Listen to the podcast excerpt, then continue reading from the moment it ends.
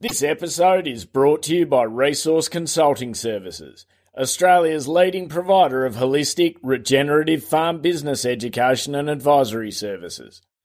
The Grazing for Profit School has been delivered in every Australian state to more than 5,500 farmers, empowering them to increase profit, lift the health and production of their land, improve relationships in their business, and enhance their work life balance. Learn more at rcsaustralia.com.au.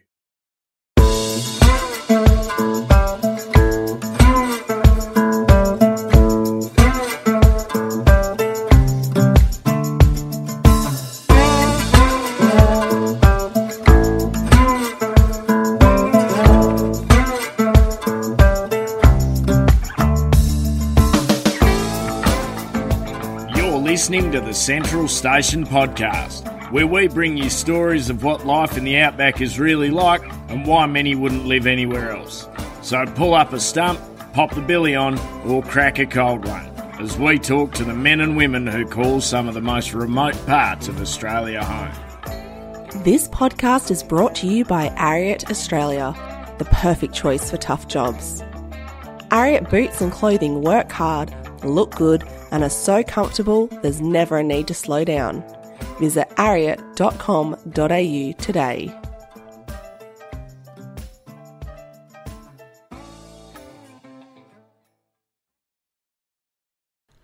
John and Annette Henwood managed the iconic Kimberley cattle station Fossil Downs for over 50 years. In this episode, John shares some family history, memories of his childhood growing up on Noonkanbah Station, and meeting his wife. John also speaks about how an experience in the early 1980s led him to change his management style and become the first pastoralist to develop a rotational grazing system in the Kimberley and take the pathway to practicing regenerative agriculture. We were joined in this episode by mutual friend, Jardine McDonald, so you will hear him pop up occasionally in the conversation. I asked John at the beginning of our conversation to tell me a bit about his family's history in the Kimberley. George Rose is my grandfather, my mother's father, and um, he came up to the Kimberleys when Forrest first came up, and he was a horse tailor for Forrest for a while. But my mother was up helping her brothers on um, Liveringa and Mount Anderson Station when she met my father, who came from Naracoorte and Carly Bolite on the South Australian Victorian border. And my father was very um, into regeneration of the, the, the country and did all sorts of things, you know, putting humps over roads to stop erosion, putting humps in creeks and stop, you know, steady the flow of the water down, collecting species of seed. And um, he used to give a shilling a bag to pick buffalo seed. We thought we were millionaires. And um, it even Gallon's Curse, we used to have to pull that out when if we saw it, you know, to try and help the, the country. But as we got the with the stock effect and the country and and um, pulling the Gallon's Curse out, we end up with hardly any Gallon's Curse at all because the the buffalo took over from the Gallon's Curse. Look, I, I'm, I'm, I'm, I don't, I haven't been reading into the history. All I know, he was a great grandfather, and you know. This is your life story, well, if you knew how complicated and how many bloody roads, roads, um, relations there are, you'd be a bit puzzled too. Because as when when I was getting married, my uncle, one of my uncles, came up to Annette and said, don't worry, to get that worried look off your face. You're marrying a henwood, not a rose."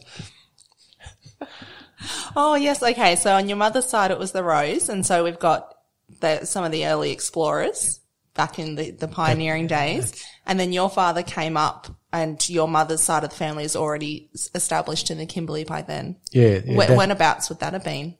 Uh, um, well, dad went to, he, he, um, told a lie and got into the first light horse and he served in the light, first light horse. When he came back, he came up to Noonkanbah in, in the 1920s type of thing. So your father served in the First World War? Yeah, yeah, yeah. And what made him, if he grew up, you said just around that South Australian Victorian border, after he'd come back from serving, what made him want to come up to the Kimberley? Oh, I think, um, before he came to the Kimberley's, he worked on a sheep, a big sheep stud over in in um, South Australia. Um, I can't remember the names of it and all that, but was one of the big sheep places, and he got a liking to sheep. And when they heard though the manager's job at Noonkanbah, he applied for it and got it. So was was there sheep at Noonkanbah back in those days? All sheep, yeah. Really? And so for people listening, Noonkanbah is south of Derby, kind of on the edge of the desert. No, it's, oh. it's on the Fitzroy River, halfway between Fitzroy and Derby. Fitzroy Yeah. Crossing and Derby. Shows how good I am with my. I've got a map right in front of me. Well, it's, it's, it's the bottom of the bend of the Fitzroy. That's it there, yes. oh, I'm thinking more like Calyuta type. I think on the edge of the. Oh, well, that was just opposite um.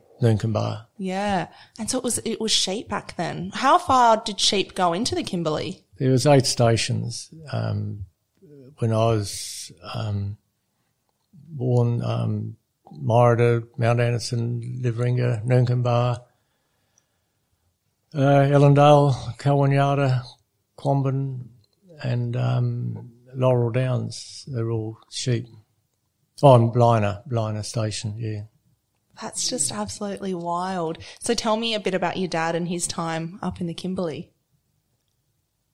what I can say about my father, he had he had a tough road, you know, like a lot of people have been to war and all that, and um, he was good good with young people because he made you do something and learn it yourself rather than sit and watch him do it. He'd, he'd give you the the lead and say, "Well, you go and fix it," and you had to fix it work it out yourself. And um, one one incident, I had a horse that um, I was breaking horses, and this horse used to come at me, no reason at all. We got in the round yard like all the other horses, and this horse used to come mouth wide open and try and bite.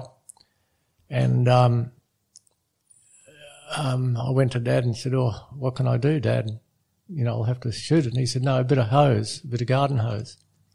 And I said, "What do you mean?" He said, "Oh, I cut it about, you know, 18 inches long, and when the horse comes at you, just give it a, a good sharp whack across the nose." And he said, "Oh, okay." So I only had to do it twice, and the horse was as good as gold after that. And um, I went to Dad and said, "Oh, Dad, that what you told me to do really worked." And my father said, "What did I tell you? I didn't tell you anything." In other words, you know, you've learned something. Just do what you have to do and shut up. Yeah, well, that's the way he was. He made you do something yourself. He didn't come and show you. He just, whatever it was, he just put it before you and you had to work it out. And so when he came up to Noonkanbah, where was your mother and her family? Were they there as well, or were they on a neighbouring No, property? She was on um, her brother's places they were managing or owning. You know, um, Kenny Rose, the eldest son of George Rose, who was owner or part owner with his other brother of Mount Anderson, and Kim Rose, the second eldest son, was manager of Liveringa Station, owned by the Forrests. So after, I suppose, George Rose had come up during the exploration days, he'd, he'd settled down in the Kimberley and his family had kind of gotten into the pastoral industry. And that's where your two families, or your parents' families collided. Yeah, that's right. Yeah, Yeah. And what about you? When did you come onto the scene? Well, I was born on Noonkanbah and, and my wife Annette McDonald was born on Fossil Downs and they were the early, early cattle people that brought their cattle from um, Goulburn over New South Wales or near Goulburn. And um, that was one of the longest treks ever. And But my grandfather was first to bring like sheep up on a boat and they had to unload them and walk them all the way from Beagle Bay across to Yuta or somewhere, you know, and, and um, so they both they both got, you know, should be proud of their achievements, what they did, you know. Where where did the sheep come from on the boat? Oh, Perth, down in Perth, So they put them on a boat and brought them up to Beagle Bay. yeah. Gosh, even in the dry season, that would be quite a feat to walk sheep in that environment. Well, not knowing where the water was and all that, you know, they used to send riders out in front to find out where the water was, and you know, and with the help of some Aboriginals, they, you know, got through it all right. Yeah. It's absolutely wild. And so you just told one story of yourself as a child. Can you tell me a bit more about what you were like as a young boy? Oh, I must have been terrible because I got that many spanks with bits of board and um, shaving strops, that, you know. And um, no, look, we just loved our family and um, loved what we were doing, and we hated school. And um, all we ever dreamt about was being back up up north and doing what our father was doing, you know. So did you, if you were born in Noonkanbah, did you grow up there then, or you just said No. dreaming about being back north? So did you leave at some point? No, I was sent to school when I was seven, boarding school from Noonkanbah, and and Dad had to move on to Calwynyardah that he'd bought, and um, so it was at Calwynyardah from um, like school days right through to um, a couple of years before I got married, and I moved off the place before I got married, and um, got married, and then when Dad got crook, we went back to Calwynyardah and looked after that to sell that so we could get some funds for Dad and Mum to buy a home, you know. And so whereabouts was that property that your parents bought? Oh, just halfway between 40, 40 mile north of Noonkanbah. Oh, okay. So it's not actually a, so is it no longer a pastoral lease today then? Oh, it's all part of the um, MacLachlan Oh, part Jum- of, Jumbuck. yeah, part of like the Jum- Jumbuck, yeah, yeah. Okay. yeah, yeah. Wow. So your dad, after coming up as, as a manager, managed to, I suppose, save up and buy his own pastoral land. yeah, yeah. And was that, was that all lease country back in those yeah, days? all lease, yeah, yeah. yeah. All right. And so more about you as a young fella. I, I used to go out with the Aboriginal kids and and men. I used to enjoy that a lot, learning all their habits and the ways they did things and all that. And quite a, oh, about ten years ago, I was in Fitzroy Crossing and I said to some kids out at the airport. I was at the airport and and we were talking and they said, "Oh, have you, have you made this?" And they said, "No, don't know how to make it." And I said, "Well, you should because the Aboriginal people taught me how to." To make this it was a straw, how to make a straw to suck water out of a boab tree, and they they didn't know anything about it, and so you know I was teaching them something of their own tradition traditional ways, you know. But they are the sort of things I enjoyed was hunting with them, learning how to catch snakes and guanas and make all the noises to frighten all the birds to make them land in the trees so you could hit them with a boomerang or a Shanghai, you know, and um, all these sorts of things and. Um, how to make emus stop running and, you know, all their call signs and all that and, and all the signs on the ground, what you do to show people what, you know, I mean, that, that's a snake. Oh, okay. It's a, you know, Yeah. and, um, and it's emu. So sort of like sign language. Yeah, yeah, yeah, yeah. When you were at boarding school, did you get to come back up north during the holidays? Oh, most of the holidays, uh, the short ones, no, we went to country towns and we made friends with other people, went to other properties closer to, because we were so far away, you know, by the time you got up and the state ship used to take about 14 days to get up in those days, you know, because it used to call in Geraldton and Oh, you'd have to catch a boat to get Oh, back Christmas, up to the Kimberley. Christmas time. No, we used to enjoy it. You know, it was a bit of a break, and um, and and the planes. You know, they take like two and a half hours now. It used to take us all day in the aeroplane. You know, daylight till dark, and uh, yeah, I can imagine you must have been going back and forth between two very different worlds. Kind of, you said, you know, being around Noonkanbah and that part of the Kimberley and going out hunting and, and doing all sorts of things with the local Aboriginal people. And then down in Perth, I imagine was a whole world away, not just geographically, but figuratively as well. Yeah, it was. And but when we were at school, like on the weekends, we'd go and help. Our grandfather was only like a mile and a half away. We'd walk or ride. When we got bikes, we used to ride, and we'd you know bag all his grapes and figs and dig his veggie garden and you know help him you know do all that sort of work. You know, farm type work. You know.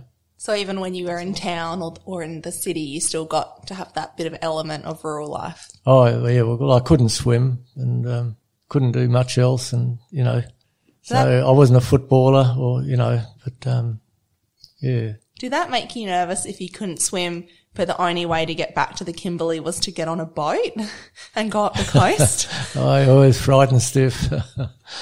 Yeah. That doesn't sound like fun at all, especially as you get further north in those waters, and that's where the crocodiles are. So. Oh, uh, the north, further north you got, the happier we were because the water was smooth. But between Perth and Geraldton, that was just seasick days. Wow, that's rough. Yeah. And tell me about your wife, Annette. How did you first meet? Tell me the great love story. Oh, and she'll be listening to this, so make sure it sounds yeah. good. Well, there, there used to be only one road between um, Broome and Derby and Fitzroy, and it was just a bush track. And every time you travelled somewhere, you pulled up and you normally stopped at the property to overnight because it took so long. And um, we first met Annette when, she, you know, we were kids. I can't remember whether we were four or five or whatever it was, but Annette used to reckon I used to run away and hide when she came, you know, and uh, it wasn't till I got to about 22, I suddenly realised that, you know, um, what, you know, love was and being in love and, and that. And um, we got married in, when I was 25, yeah. You can't give me the shortened version of that story. I want to know when was the first time after the age of five that you saw her again and you were like, oh wow, look at that lady. Oh, we, we saw each other a lot because um, my brother was very keen on her sister, and they used to come down to Calwynyardah a lot, and you know, and they'd ride off together and leave Annette and I together, and, and um, yeah, so um, it all went from there, you know. Did your brother end up marrying her No, sister? no, no, oh, that, no. that would have worked out well. Yeah, oh, well. well, At least it brought you guys together. yeah, yeah, well, those are sort of things you never, you never know, and you know, it, it would have been, you know, I thought it would have been nice, you know, but she didn't, didn't choose David, so Yeah. yeah. And so what decade would this have been in? Oh, the late fifties, early sixties. So what was it like trying to court a lady back in the 50s in the Kimberley? Like you said, it was just a dirt road between Broome and everywhere else. And I'm guessing there wasn't really a drive-in cinema or anything too flash to take someone out on a date if it's going to take you three days to get to town to go on said date. Well, you drive drive for a few hours to get there, and you fed in winter. You fed a cup of soup and some toast, and with the arms folded behind you, watching every move you made, and then you said goodbye and drove all the way home again. it was only, thank goodness, it was only my mother-in-law to watch me. There wasn't. I, sadly, I didn't have a father-in-law, he passed away before we got married. Yeah.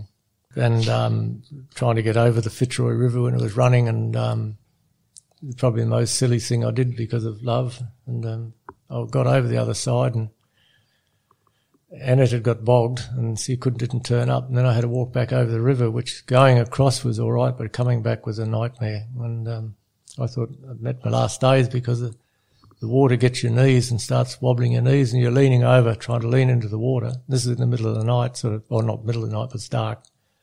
And um, yeah, a bit scary. Yeah. So this obviously would have been during the wet season time of year. Were you going to visit Annette and the, the, the river had come up?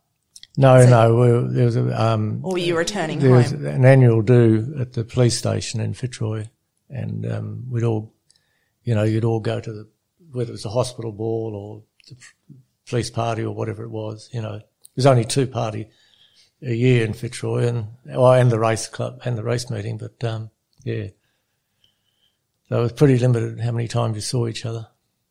And so that, that time though, the river was up and you just given the choice of turning around and going home or crossing through a croc infested river.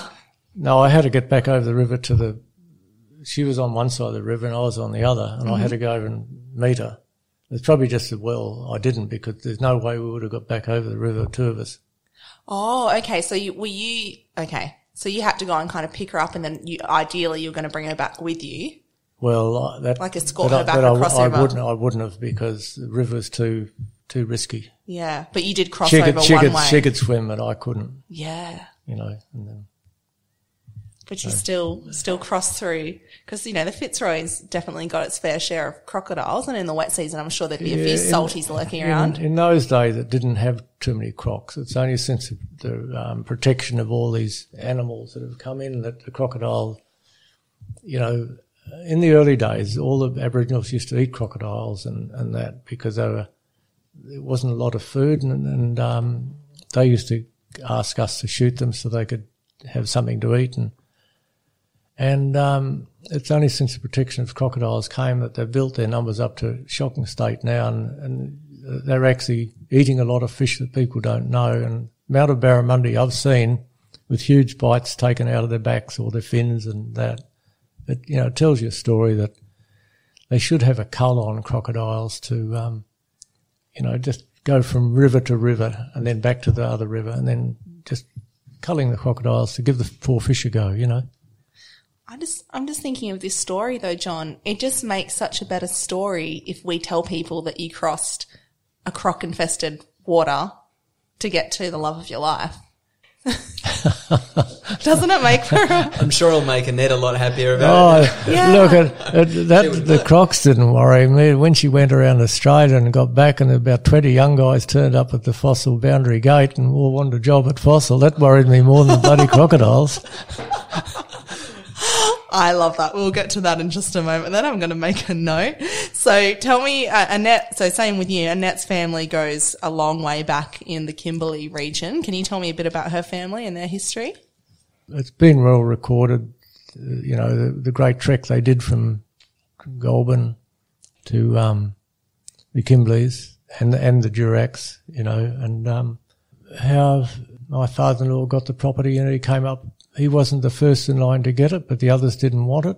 He came up as a young jackaroo and helped his uncle, and he liked it so much. And uh, his uncle's children didn't want it, so he asked if he could get it, and um, with the help of Kidman and and that um, and the banks, he managed to get fossil, and that's how it all came about. You know. It's a while to think of somebody saying, nah, I don't really want it when we're talking about fossil downs, which is quite often referred to as the jewel of the Kimberley. And to think back then, somebody was like, mm, nah, not keen. Well, look, it was a, like I said with my father. It was a hard life when they all first came up. You know, it was a tough life, and um, you know, like all our, we've al- I've always said that our parents had a, a, a tough life, or our grandparents had the toughest, and then our parents had a tough life. We've had the best life, and I pity the kids coming after us because, you know, the way the the country and the world's going, that it's it's going to be really tough from again, but in a different different manner from now on. And so it was 1882 when Annette's family first came to Fossil, and you said, no, no. No. It was uh, they got got there in '86. They took the lease up in '82, and they got there in And '86. arrived in yeah, 86. yeah. It took them three and a half years to to get, Get there. there. That's mm. incredible. And so you said just before that, you know, the previous generations had it so much harder than the ones to follow. Can you give me a bit of a snapshot as to what life was like for them? for the early people. Yeah, what did it look like back in 1886 in the Kimberley? Well, they were just humpies, rough timber humpies. Um, there's no running water, no flush toilets. Um, when I was a kid, um, my father and mother got the first flush toilet in the Kimberleys. and um, just when I was like four or five. We had no. The only refrigeration we used to have was a Coke, you know, the um, Coke freezers, you know, with the, the Hessian and water dripping through them, the Coke and there was no, and then the kerosene fridge came, and uh, then the gas freezer, and then the electric freezer, and then the, um, you know, the big walk-in freezers, which changed our lives completely. You know, The rate of change that's happened throughout your lifetime must just blow your mind when you look back and think about where you've come from and what things are today. yeah. Well, it's it's um, look, look it's, it's if if you could put everyone that goes to the bush through the same uh, hardships that the old people had, it might might make people uh, um, respect the older people a bit more than what they do. And it's and it's sad now that young people just have no regard for any value of any equipment and things like they used to. You know, if if they had to pay for it themselves, they might change their mind. But a lot of them have got no respect for valuable equipment or anything. It's just a it's a thing that you can buy again down the shop. and it's and it's just happened so fast in such a relative. If we think about like the history of the world, it's happened in such a relatively short period of time, less than hundred years. We've gone from those living conditions to what we have today. Whereas I think the rate of change, if you look back in time, has been a lot slower. So we're all kind of in these new waters very fast. Yeah, well, I don't think there's many more improvements they can do with refrigerators or toilets or things like that. Challenge accepted. you never know, John. So after you and Annette got married, well, actually, tell me the story of how you proposed. Let's not skip past that great detail. Tell oh, me there's a oh, story. Well, there was a, um, a, a, party at Fossil and a Christmas party, I think it was, and um, I asked her to, to marry me, and she said, "I beg your pardon." She said, come out and ask me again. So I had to go out the front of the house. There was no one watching or anything and uh, propose to her again. So, you know, it was, um, I had to rephase it a bit differently. so it was the first time in front of everyone? Like, did you make everyone like stop and listen or? No, just- there weren't many people there. Uh, just that, um, she just wanted to hear it privately, you know. And, uh, and no, we, no one, no, no one heard me the first time, but she just wanted me to make sure she'd heard right, you know. I love that. I'm so glad I asked you for that story. okay, so you got married, and I, and was it very long after that that you guys took over management of Fossil Downs? No, it was um, a few years later. We we were at Noonkanbah on an out camp there when we got married, and um, back home. And then when Dad got crook and had to go, we had to leave Noonkanbah and go back to Calwynyardah. And when we could sell Calwynyardah, we sold that so mum and dad could have some money um, because, like all of us in those days, no one had any cash put aside. It was all went back into the property. And then we went to Ellendale, which uh, and its father had bought, and we were um, we'd been offered other jobs, but and it didn't want to be too far away from home. And we we're at Ellendale, and um, then a, a guy, a guy, um, one of the uh, managers there was leaving, and he asked me if I'd like the job. So it was 1968 that you and Annette came back to Fossil Downs as managers. Yeah. What was Fossil Downs like back then? Well, all the country was eaten out, you know, completely eaten out. All the um, all the cattle places and the sheep places were um, all pretty pretty bad, you know, and um, on the cattle places mainly there wasn't much infrastructure, fences, and and that was just more open run range country type of thing, and um, yeah, it needed a lot of development and waters and and that. And um, and um, care of the, care of the country, what we'd been taught by our father, you know, and um, a lot of erosion, road erosion, wheel track erosion, um, river erosion where the cattle have been going down the banks to get water, and probably before that too, as the country was either burnt, you know, burnt badly with hot burns or overstocking, it created a lot of erosion, and um, you know, it, it, sort of it wasn't until 1983 when we had a huge flood that um, we got all that to change around. Can you describe, for people listening that may have never travelled to the Kimberley or seen pictures, can you describe the landscape? Well, when I first went to the cattle property, most of them were in the same condition. We used to chase pussycats, and some of the station managers used to let us try and throw a steer or a cow, heifer, throw, get in practice for, you know, um, throwing cattle to, to um, like the the cowboys do. You know, they throw cattle over. Yeah. But we used to chase pussycats and like like actual cat, cats, felines. Cat, yeah, wild cats, and try and shoot them. And um, and then after 1983, you know, the whole thing changed. You know, because we're moving the cattle, and um, there's no room. You couldn't chase things then because there's so much vegetation came up. And um, it used to be so bare you could just take off anywhere and you know, drive like hell, you know. Fossil was, um, it didn't have alluvial black soil, it had volcanic black soil, which is not as good as alluvial black soil. They had uh, probably 100,000 acres of that. And they would have had probably, um, oh, 50,000 acres of frontage. And all the rest was sort of, the biggest part of Fossil was all rocks and creeks and spinifex and, um, that. And um, a bit of wattle country, but a lot of ranges and ridges and creeks and it, it, it wasn't looked upon as the um, best grazing land. Um, the neighbouring places were um, like Gogo and Jubilee and down the river, Liveringa and all those places were far better, you know, grass type properties than, than Fossil was. But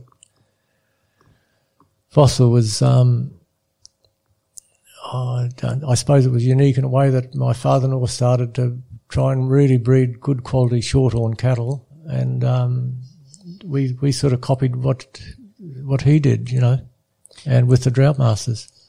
And Dick Northcott, I asked me to go to a sale at. He was the manager of Mooraboolta Station, and he had a few drought masters, and he asked me to go over to Queensland with him.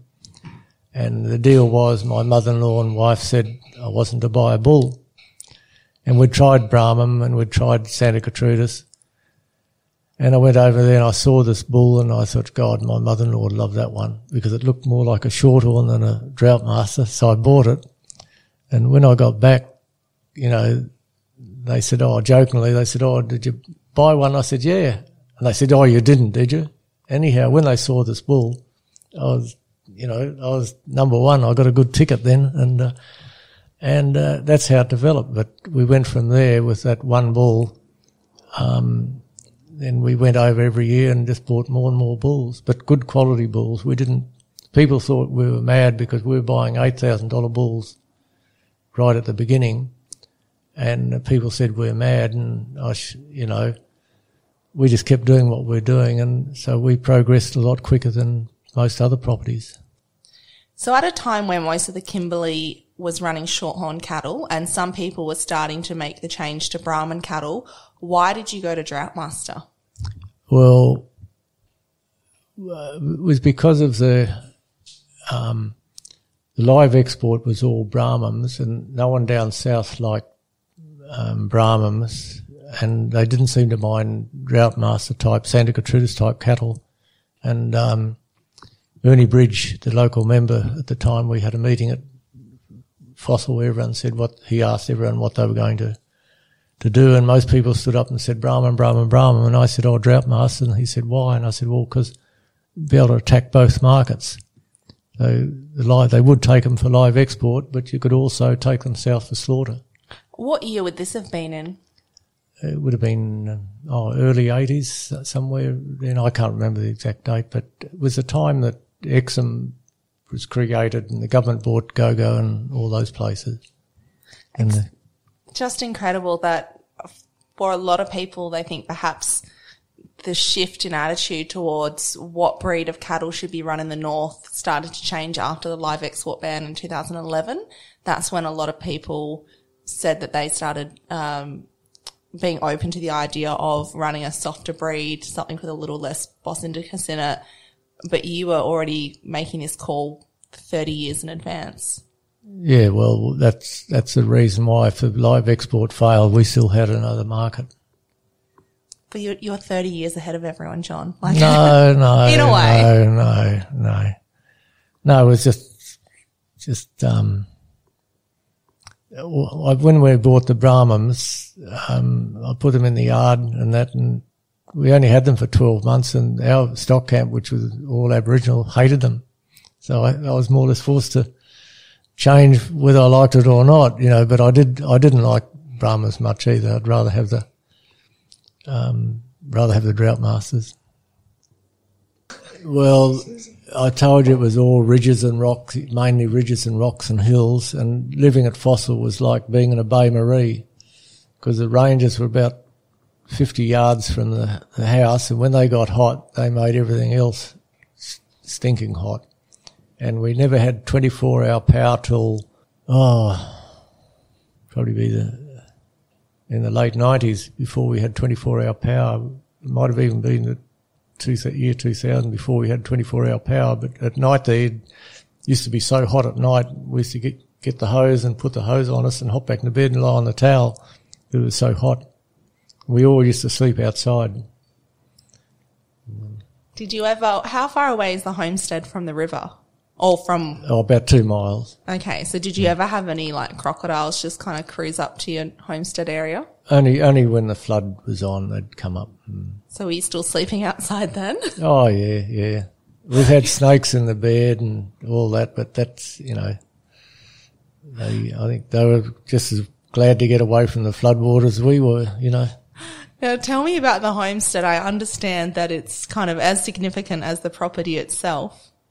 well, Annette's father was a um, architect, like building. There's a building over at um, one of the sports grounds over in New South Wales um, that he designed. Apparently, whether it's still up, I don't know. But he um, designed the homestead at Fossil, and it, it was was pretty, you know, pretty grand. He'd do some modification to it because when it got wet and the, the ground there was always wasn't actually moving, but you get cracks in the ground that made you believe that the was moving, and he put up these barriers to hold the building together, which did a very, very good job, you know. And um, um, he had a.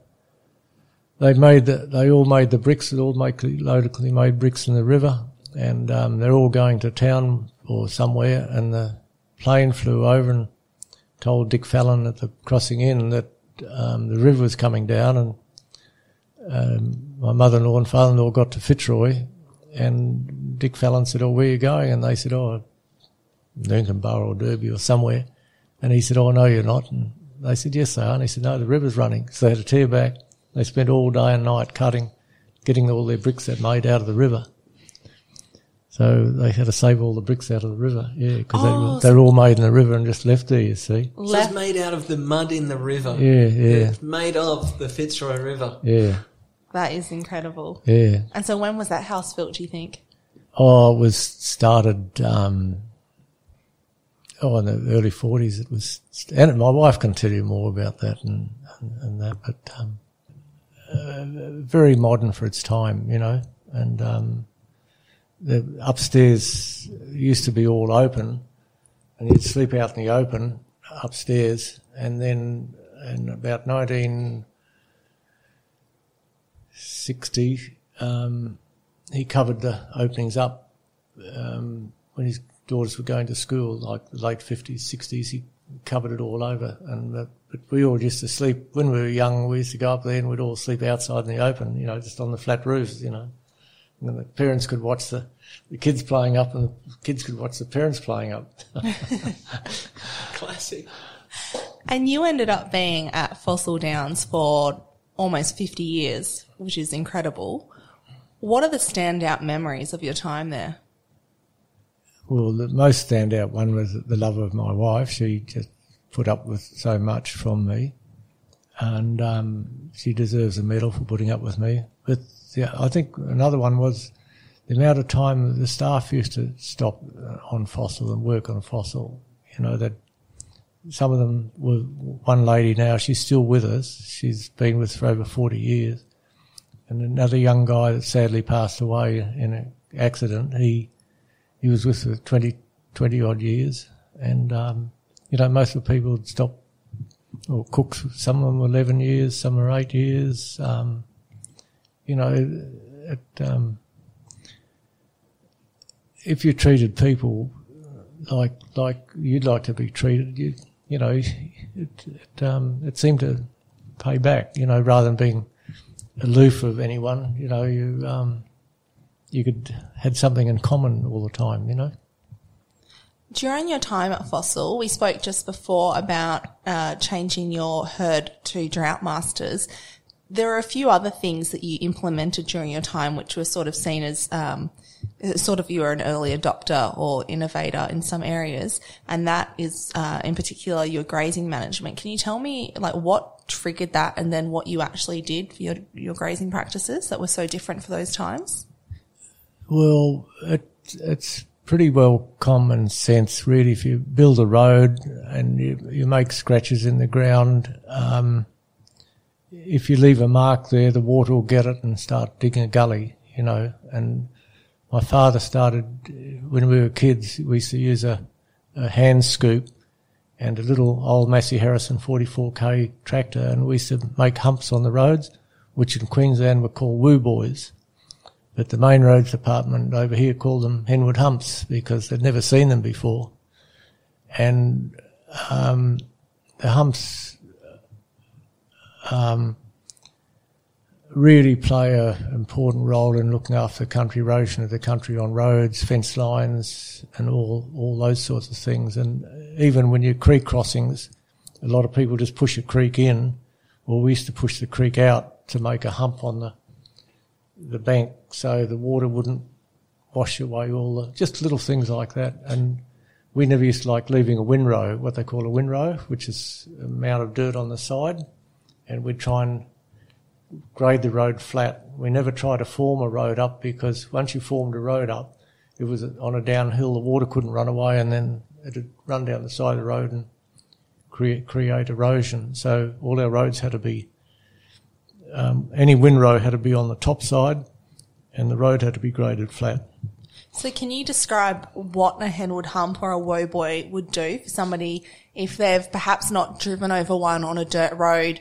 I'm sure everyone's driven over a version of one at some point, but if you've not spent much time driving on dirt roads, even just in parking lots and shopping centres, they have little speed bumps, I suppose now, and that's to slow down vehicles driving through that area.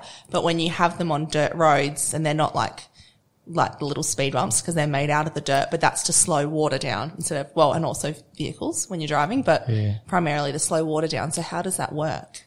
Well, you've got to look at your country and the way the the water's running, and um, the best way to do it is dig your your sump on the downstream side, not on the upstream side, um, because the water can run into that and then run around your hump. But if you dig it downstream, it doesn't matter if the water runs into that because it just goes away. But you've got to make your hump pretty pretty big bigger the better, the longer, the wider the better, and cattle trains and that can go over it quite easily then. And um, a lot of people don't do it, but by I've, you can fly over a place in the Kimberleys. Well, when I left Fossil, there were still two places on the, that I used to fly over. There was eight roads. Get washed out, get washed out, get washed out, and they just instead of putting humps up, they just move the road move the road over. I won't name them because they probably, I know some of them have been fixed up, but um, one place hadn't done anything, and and most people now are starting to. Um, Jardine and I saw some couple of humps the other day, but they weren't big enough, and the water had gone over the top of them. You've got to, you know, you've got to make them decent sized humps, and um, but the Aboriginals at Fossil used to love them, and uh, they said, "Oh, you put more hump up, John." And I said, "Why?" He said, "Oh, more guana." because when the when it rained, if you've only got twenty points, it'd make enough water to run into the hole, the sump, and of course all the guanas and the animals used to come to get the water, and all they had to do was drive past and bang, guana, you know. Great benefits. And yeah, look, John, the, the Henwood humps are just such an incredible thing. The Whoa Boys, uh, incredible thing that we try and um, make sure we promote through our NRM work um, in managing roads. And to really get deeper into your question there, Steph, they help because they stop water flow. They, they, they disrupt that flow when it's, when it gets onto a, gets onto a road, often your flow will be kind of diverted down that bare ground, right? And if the ground's bare, that flow picks up a bit of pace uh, because there's no vegetation or kind of roughage to slow it down and break that um, velocity, which can then cause erosion and problems like that. So by having a roadblock, having a speed bump, it kind of slows that flow down, stops it, pushes it to the side. And one of the key ideas you're saying about having the sumps on the downstream side there, John, exactly. So it's, it's redirecting that water back across the road and back onto the country, spreading it out out of that sump rather than directing the water down that um, down your road and eventually cutting your road out. So it's just it's a speed hump for the water to spread it back out onto the landscape. Yeah. When the when the main roads they built some between Ute and Liveringa, or not far from Ute, and they went a bit further. They thought they were going to be smarter, so they put them on an angle to get the water to run off instead of being pulled up and then run off sideways. They thought, oh, we'll make it um, run off more gently. And when the fast cars came along, they were flipping the cars over because the, the speed hump was on an angle and the cars were going so fast they just it, it flipped them over. So they had to they had to modify their speed humps and put them square to the road rather than um, on an angle. Um, I've got to ask, why do you think the name? I mean, today I really only hear them referred to as Whoa Boys. Why do you think the name Henwood Humps didn't didn't stick around? Well, because the, the Queenslanders think it, they were started over there before uh, they had them over there too. You know, to their Yeah. cr- to their credit, you know. And um, but my father was the first to do it, and the, no one had seen it before in the in the Kimbleys. The So- main roads hadn't, and the Shire people hadn't, and um, they were the ones that named them Henwood Humps. So sh- I think we should start a campaign to make sure everyone, at least in the Kimberley and the Pilbara or anywhere else in WA, calls Let's them go a, WA. a, Yeah, hen, yeah. a Henwood Hump, not No, a Whoa Boy. No, no, no. As far as I'm concerned, the word Whoa Boy is now a swear word, and I don't want to hear it. I only want to hear Henwood Hump. Yeah, well, that's why when you build a hump, you've got to build it so a road train can go over it, and you've got to build it so the young people hooning around don't hit a sharp hump and flip themselves over or damage the vehicle. So that more gentle you can have the hump for every reason. Um, if you're going to build them, build them gently. Don't build them um, abrupt. You know. Yeah, definitely can uh, relate to that. So tell me, I understand that 1983, 1984, there were some floods out at Fossil Downs, and that sort of was a bit of a turning point for you in when you started to change some management practices and try out some new things. What can you tell me about that time? Well, we've uh, we went from a drought era, like from 70, t- the 70s, uh, early 70, 71, 72, uh, big droughts, went right through to 83, um, which um, was going to be a drought too for us.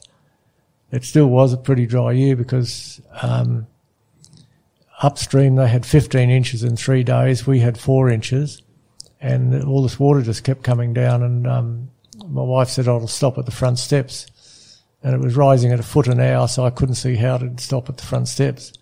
And it just kept coming, and it was a five foot average through all the buildings. And um, we had seven floods in ten years, and five of them were through the, all the buildings. And um, it was after those first couple of floods that made us realise because we lost so many stock in the first flood. Uh, I forget the exact number, but we lost about six thousand head of cattle, and everyone said, "Oh, you couldn't lose that many." And I said, "Well, how come we TB tested so many thousand, and then next year we only TB tested, you know, so few after that?" And that proved that we had lost all those cattle, and um, because we were the only property that TB tested the complete property in those days, and um, so we knew exactly what we what we had.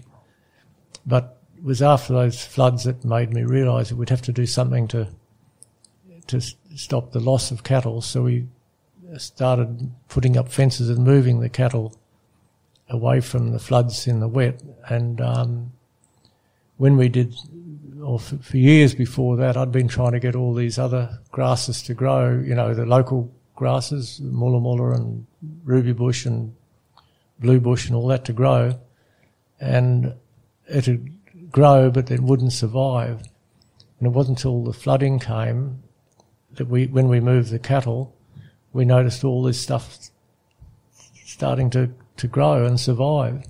And so that sort of twigged a bit of a thing in our brain to say, oh, you know, well, let's keep moving the cattle, which we did. And um, the way the country developed after that was unbelievable. So prior So prior to these floods, if I understand correctly, the cattle could graze pretty much wherever they wanted, whether it was high country, low country, out in the floodplains, and obviously wet season.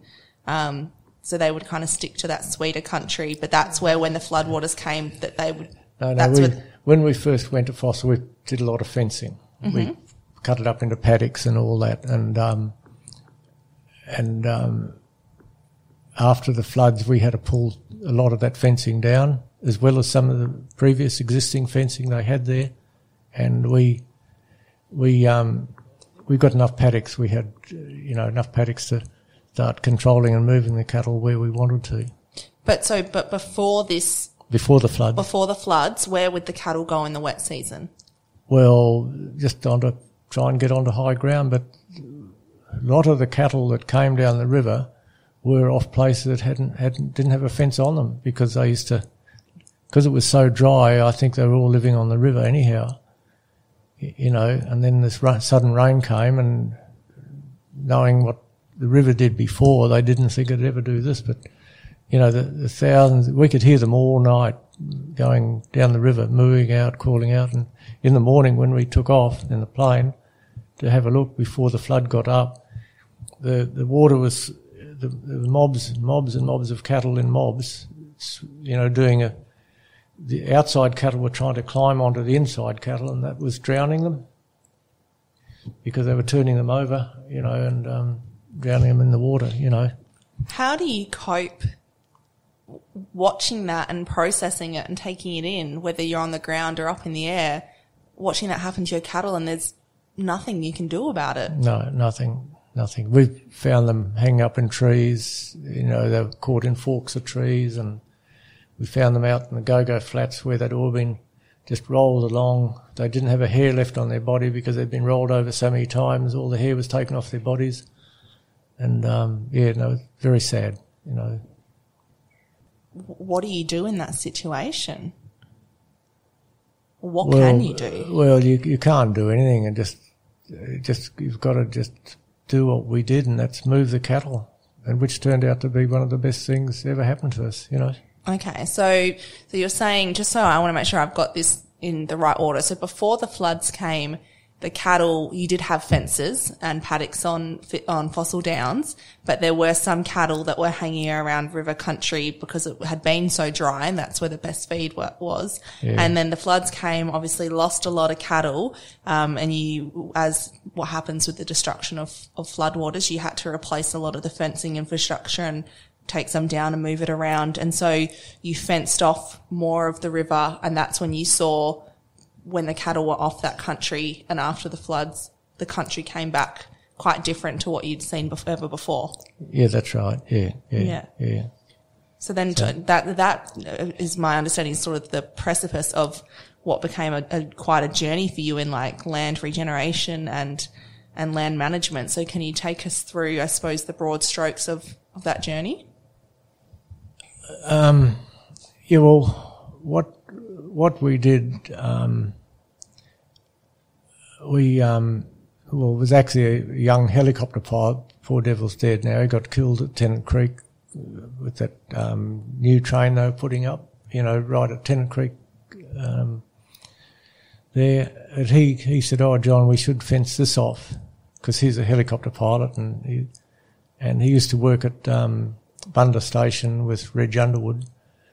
And Reg Underwood is one of these guys that after his cousin told him what we were doing, he did it and with great success. And, um, but going, cutting, going back, we started putting fences up off the river so we could keep the cattle off the river and, um, just move them off the river.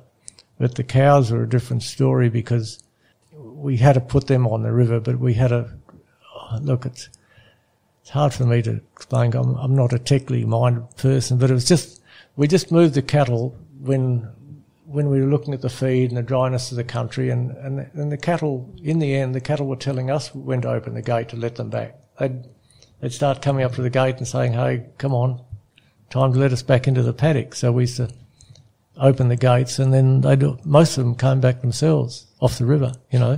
But this would have been one of the first, or maybe perhaps the first attempt at some style of rotational grazing on this scale in the Kimberley. Is that that sound about right?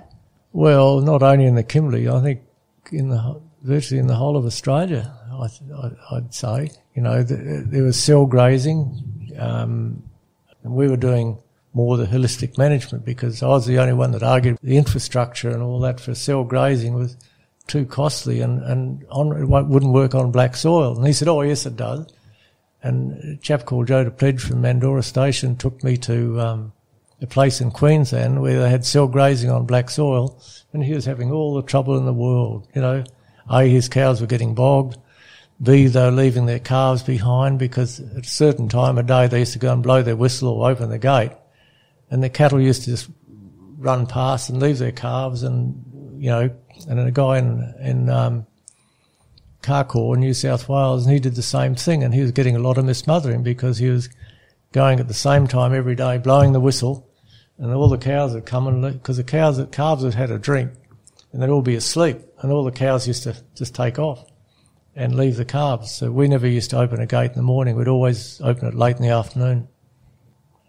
As I've, you know, we've talked about before, every area is different, every state, every is uh, different, and this system will work if you can work your own system out. It'll might take you a little while, might take you two or three years, but um, these properties that have destocked completely, taken their stock off, and they've got good um, regeneration results. But if they go back to in, um, um continuous grazing, they'll end up in the same boat again with no food.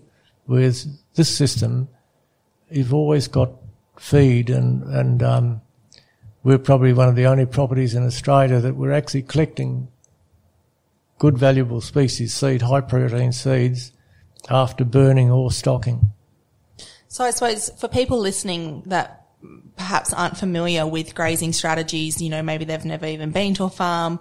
Um, so we've got t- kind of two main options here. You're saying continuous grazing, where or set stocking, some people call it, where you put your cattle in a paddock and they just live there and graze it. And then we've got the option of, uh, you know, and there are a lot of the, the, language does get thrown around and used quite interchangeably. But if we say rotational grazing, this is where you're grazing cattle in an area for a specific period of time and then moving them onto different paddocks rather than having them live in the one place. Yeah, yeah. It, it's not they're not grazed for specific time. You just watch your watch your grasses, and yes. the cattle the cattle will tell you when to open the gate. They they come they after you've been doing it for a few years, they know, and they'll come and stand at the gate waiting for you to open the gate, and that's when you open the gate. You know, let them let them back in. So what kind of system, you know, Fossil is a large property. It's over, you know, 400,000 hectares. Um, to be able to make paddocks to do that would be a significant, you know, capital investment to, to put in that kind of infrastructure. So how, I'm guessing you, you obviously had an effective way of doing it. How did that work for you in your situation? Well, we try to pick areas away from water, high ground, avoid creek crossings, uh, all those sort of things that are high maintenance, high cost things. And um, a lot of the fossil was undeveloped. And um, if prices had been good when we were there, we would have stopped and developed that country. But the, the um, give the new owners credit, they're doing that. They're destocking all the wild cattle and putting fences up you know, and going to divide it up so they'll be able to run a lot more uh, cattle. And um, as long as they rotate them, um, paddocks where they have to cross the river, I, you know, I've suggested to them that they don't have stock in there during the wet. They've got other areas they can take them to, not far away, and um, you know, to that regenerates the country as well as takes the pressure off uh, getting the wrong, you know, the neighbour's cattle or the neighbour getting your cattle, you know. So when we're talking about paddocks though and moving cattle around on a property the size of Fossil, when you had it, how many paddocks were you running roughly? Is this like, you know, three paddocks or 30, 300? Uh, no, look, we, we only had, um, like three main big paddocks. Um, the rest were, some of the paddocks, what we call paddocks, were actually run onto rangeland and they, the cattle could get away, but never did because they always stopped on the river, you know. And um, but um, we had the main the main paddocks were the, the cow paddock and the bullock paddocks, and we divided them up smaller when after the flooding, and that's what's enabled us to do that bit of rotational, or I call it intensive grazing because it, um, it wasn't done on a time factor; it was just on on observation factor, you know, and. Um, then we had a, one more paddock that we had small paddocks that I don't really, they were just called holding paddocks or staging paddocks rather than being a, a stocking paddock, you know, because you couldn't leave cattle in there all year. You just had to use them for a short period and then move your cattle on when you branded them or whatever you're doing, you know.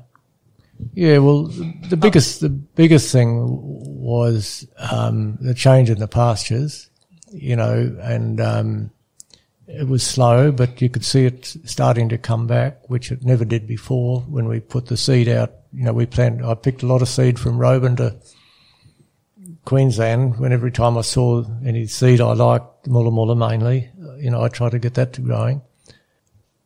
The other other thing that we noticed, we did, we didn't try and increase the numbers uh, at the time because we needed more water, and we were very short of water, and um, was the condition of the cattle, I think, that sort of told us more stories than anything, you know, um, the condition that they were in all the time, you know.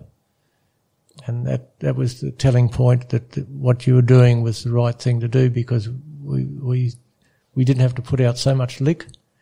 And, uh, because of the, the wet season, wasn't a good time to put the lick out that we, we had. We tried to put it out, but we could, half the time we couldn't get access.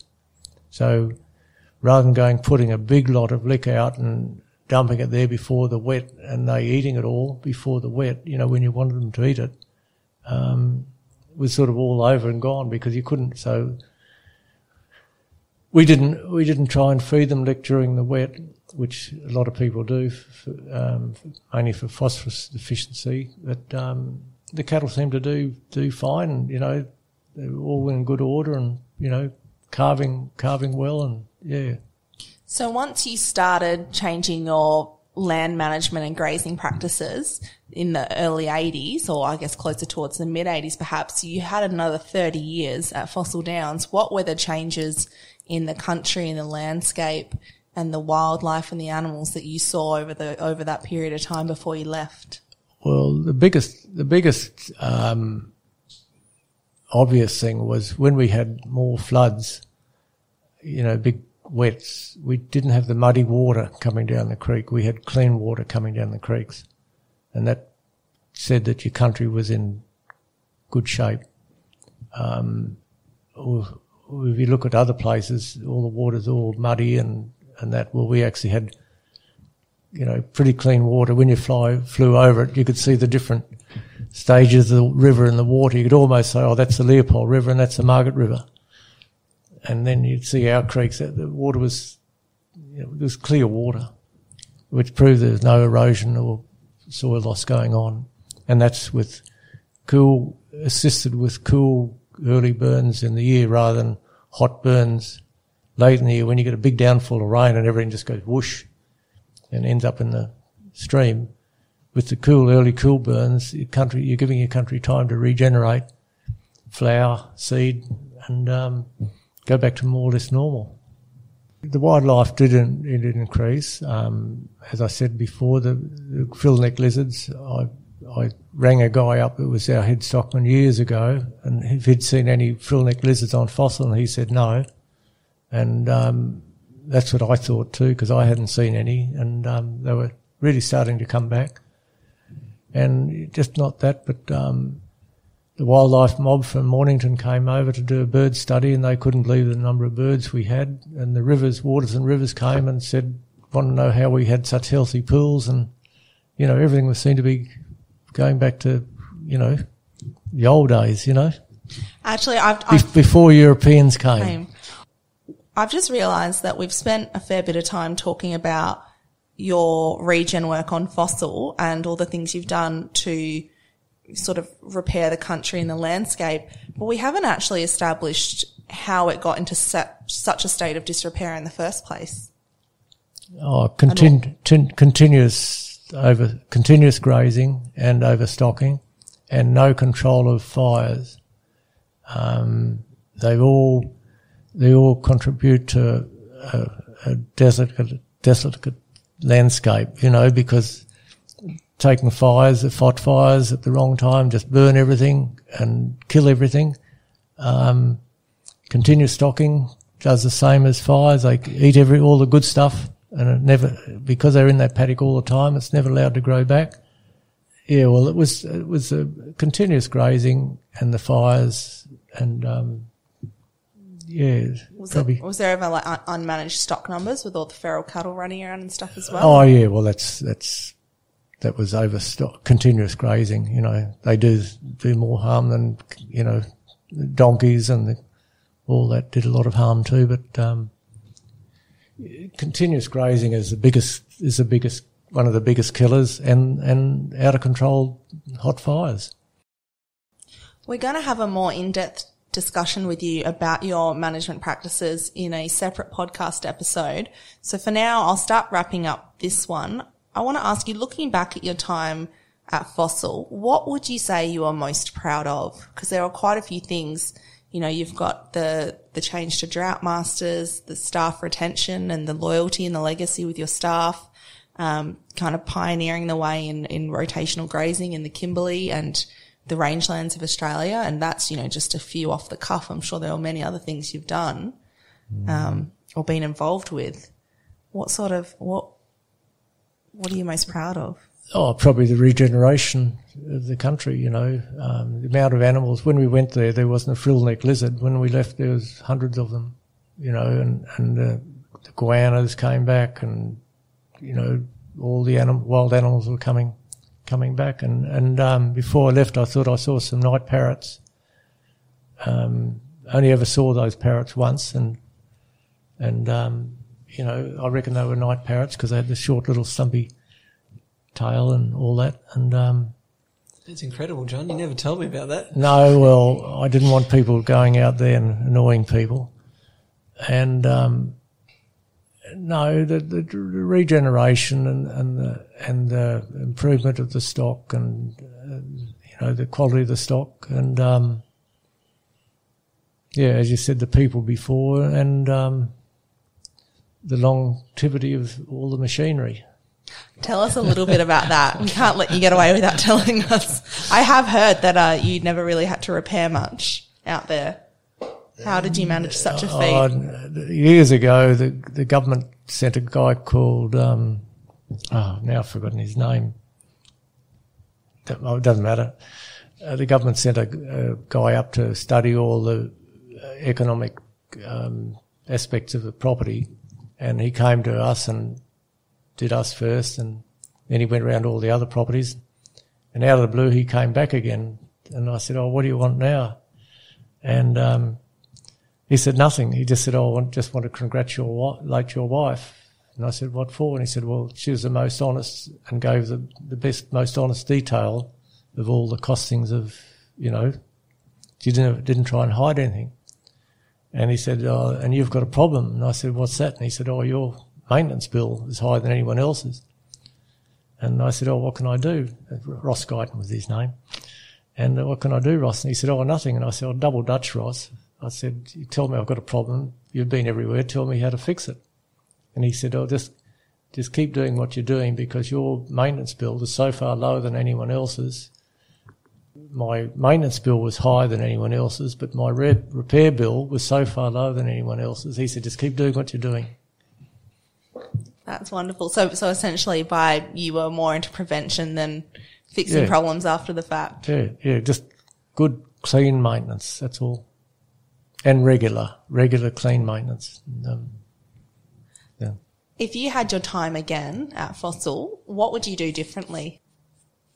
Oh, I probably would have probably would have um, been become a helicopter pilot to to start with because it would have saved a lot of hours and that of driving. You know, it takes so long to drive somewhere when you just want to check a water, where you could up the top end, where you could just fly up and you know start an engine or something, you know.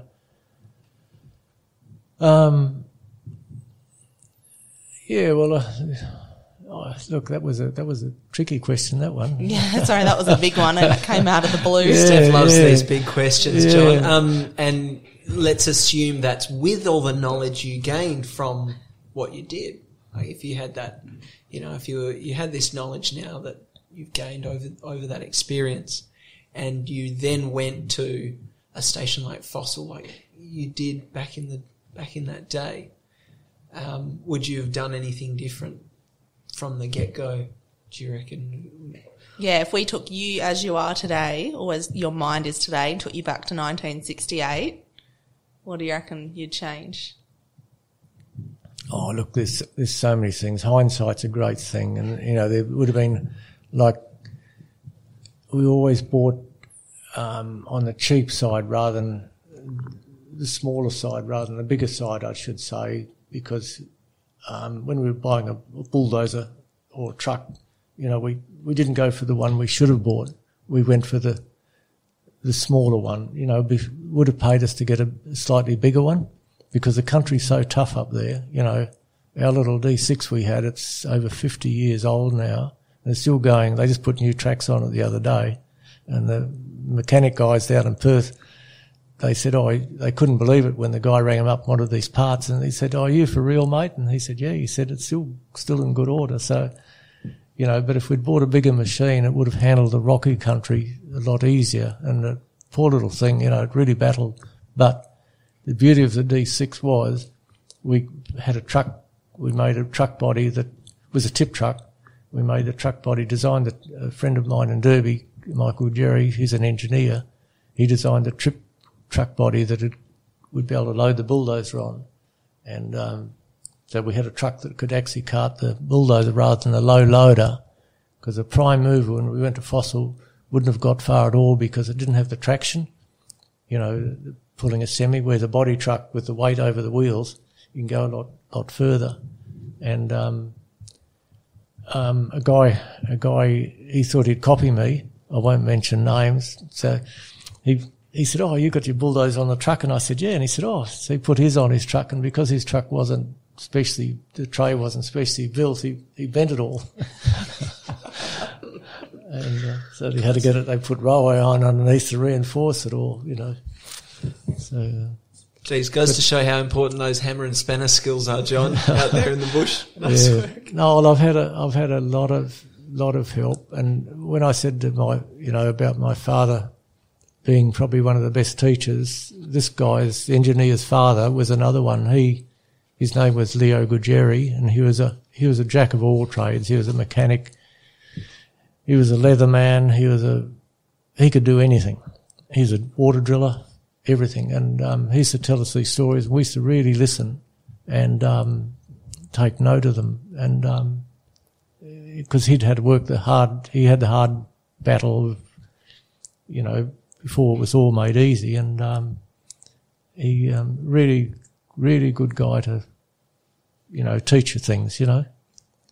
Um, simple things like when you take your head off your block of your engine in the old days, the, the studs used to be in the block and they weren't recessed. And if someone over tensioned the bolts, it'd slightly raise the metal on the block. And so when the gasket came down, the gasket never actually sat square and flush. And he said, what you do, you take the studs out and you run a file over it. You don't file it in narrow, in short. You do a continuous run with your file. And I've had the same problem. I've done it twice and fixed both motors up, you know, so, you know, just listen. He never showed me, but he told me and, and you, you know, and, and other thing was, with scraping bearings. He, he told us how to scrape bearings, to fit bearings to an engine and all those little tricks, you know, but, um, people don't, don't hear of and don't, they wouldn't even know what a bearing scraper looked like, you know. Looking back on your story so far, what would you say is the biggest lesson that you've learnt across your life? Not to argue with my wife. Definitely noting that one down in my notebook as well, John. Um, That's right. I, I, I think um, biggest lesson I've ever learned in life is to respect others like you'd like to be respected. Charles Darwin University's Agricultural and Rural Operations team focuses on North Australian production and business systems, offering current real world knowledge and experience by delivering both full qualifications and industry required short courses. Courses at the rural campus are designed to develop the skills required for work on a North Australian beef cattle property or in the top end agricultural industry while providing a sound knowledge base in the pastoral and or agricultural industries. They have dedicated staff who specialise in workplace training and assessment and recognition of prior learning. They will come to you and they service some of the most remote areas in the Northern Territory. Find out more at cdu.edu.au. If you enjoyed this episode, please share it with a friend or leave us a review. It really helps other people find our podcast. You can find our website at centralstation.net.au, where we have over 1,200 stories published from across Northern Australia. All of our podcast episodes, a tourism directory for visiting an outback cattle station, and training and employment resources. We're on Facebook at Central Station True Stories from Outback Australian Cattle Stations and we're on Instagram at centralstation.net.au and we're also on Twitter at centralstation6. To discuss this episode with other listeners, head on over to our Facebook group, Central Station Podcast.